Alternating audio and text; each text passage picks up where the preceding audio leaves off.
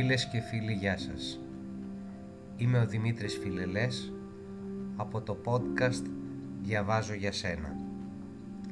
Για όσους δεν έχουν χρόνο να διαβάσουν ή για όσους δεν μπορούν για οποιοδήποτε λόγο να διαβάσουν.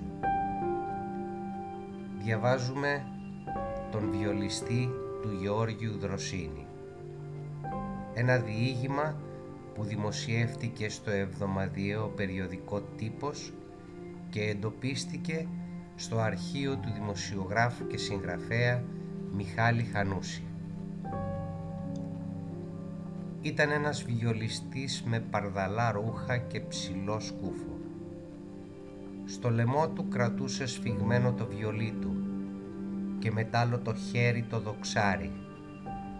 Κουρδιζόταν και έπαιζε σαν αληθινός βιολιστής. Κι όμως δεν ήταν αληθινός, ήταν από ξύλο.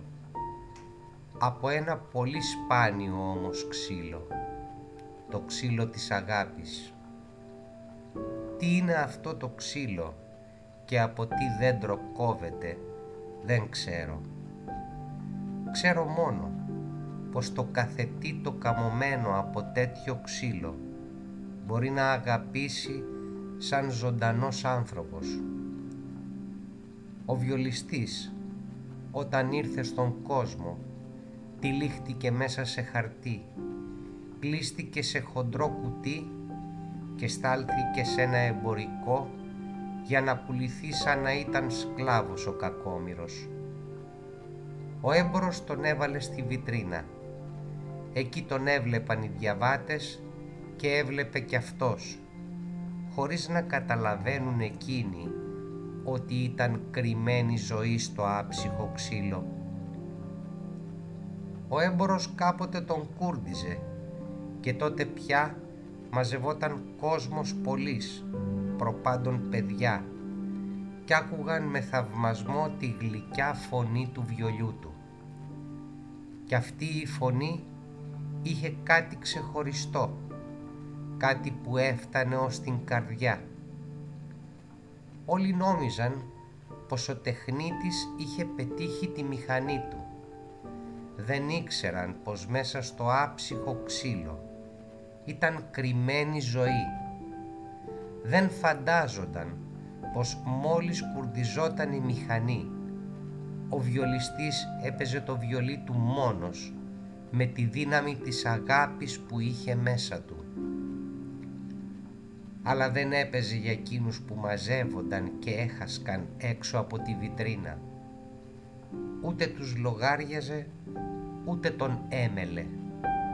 Έπαιζε μονάχα για την αγάπη του.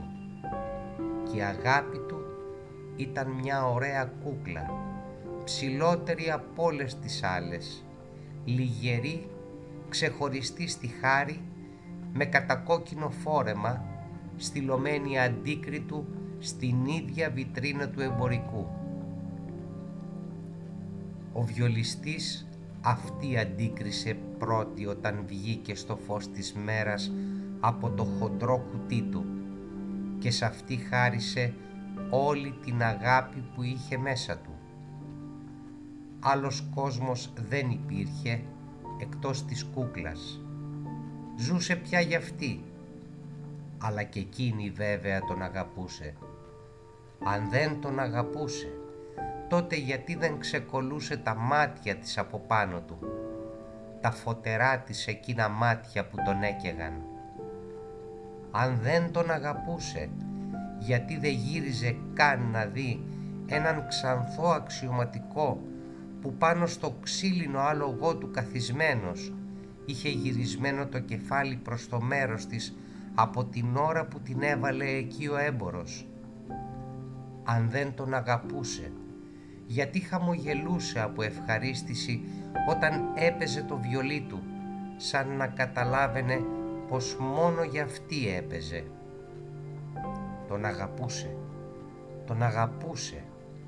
Όλα αυτά ήταν φανερά σημάδια. Ο βιολιστής ένα φόβο είχε μέσα στην ευτυχία της αγάπης του. Μήπως τους χωρίσουν; πώς ήταν δυνατόν να ζήσει χωρίς αυτή; Και τι την ήθελε τη ζωή; Μα η τύχη που προστατεύει όλους τους ερωτευμένους δεν άφησε απροστάτευτο και τον ξύλινο βιολιστή.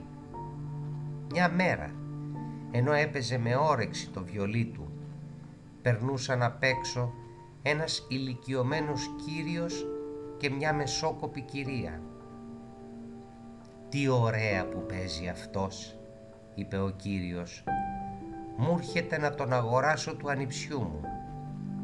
Την ίδια στιγμή η κυρία κοίταξε την κούκλα. «Και τι ωραία που είναι κι αυτή. Θα την πάρω κι εγώ της ανιψιάς μου». Για μια στιγμή ο βιολιστής νόμισε πως θα χωριζόταν πια από την αγάπη του και του ερχόταν να σκάσει από το κακό του. Ενώ όμως τον τύλιγε ο έμπορος στο χαρτί, κατάλαβε από την ομιλία της κυρίας ότι ο ανιψιός και η ανιψιά ήταν αδέλφια και ότι ύστερα από λίγες μέρες θα βρισκόταν πάλι κοντά στην αγαπημένη του κούκλα.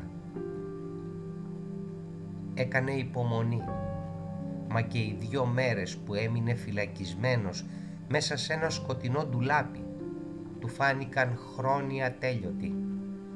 Συλλογιζόταν τι θα γινόταν μόνη η αγαπημένη του, πως θα τον αναζητούσε, πως θα νόμιζε ότι δεν θα τον ξανάβλεπε πια και θα σπαραζόταν από απελπισία.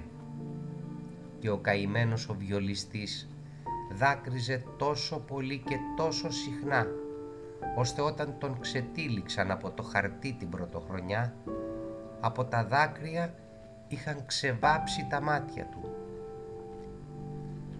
Βρέθηκε μέσα σε μια σάλα φωτισμένη και γεμάτη κόσμο. Τι τον έμελε για τον κόσμο; Αυτός κοίταζε μόνο να δει που είναι η αγάπη του. Και όταν τον κούρδισαν έπαιξε μόλι του τη δύναμη για να τον ακούσει αυτή και να χαρεί. Του κάκου όμως, του κάκου. Η ώρα περνούσε και εκείνη δεν φαινόταν πουθενά. Ήταν άλλες κούκλες εκεί καθισμένες γύρω στις μεγάλες πολυθρόνες, αλλά καμιά δεν είχε τη χάρη της αγαπημένης του. Ο βιολιστής άρχισε να απελπίζεται, όταν ξαφνικά πέρα εκεί πίσω από μια πόρτα του φάνηκε πως είδε την άκρη ενός φορέματος και το φόρεμα αυτό έμοιαζε πολύ με εκείνο το κόκκινο που φορούσε η αγάπη του.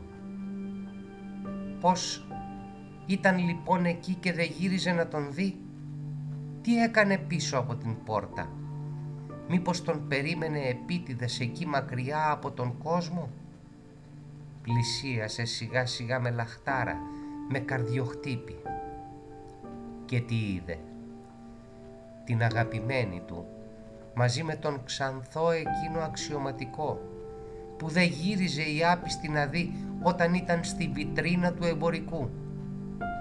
Και τώρα θα κρυφομιλούσαν βέβαια οι δυο γλυκά γλυκά εκείνος από το άλογό του και αυτή στυλωμένη ορθή στον τοίχο. Ο βιολιστής άναψε από το θυμό χωρίς να συλλογιστεί τι κάνει, άρπαξε το ξύλινο σπαθί από τη μέση του αξιωματικού και πέρασε τα άπιστα στήθη της κούκλας.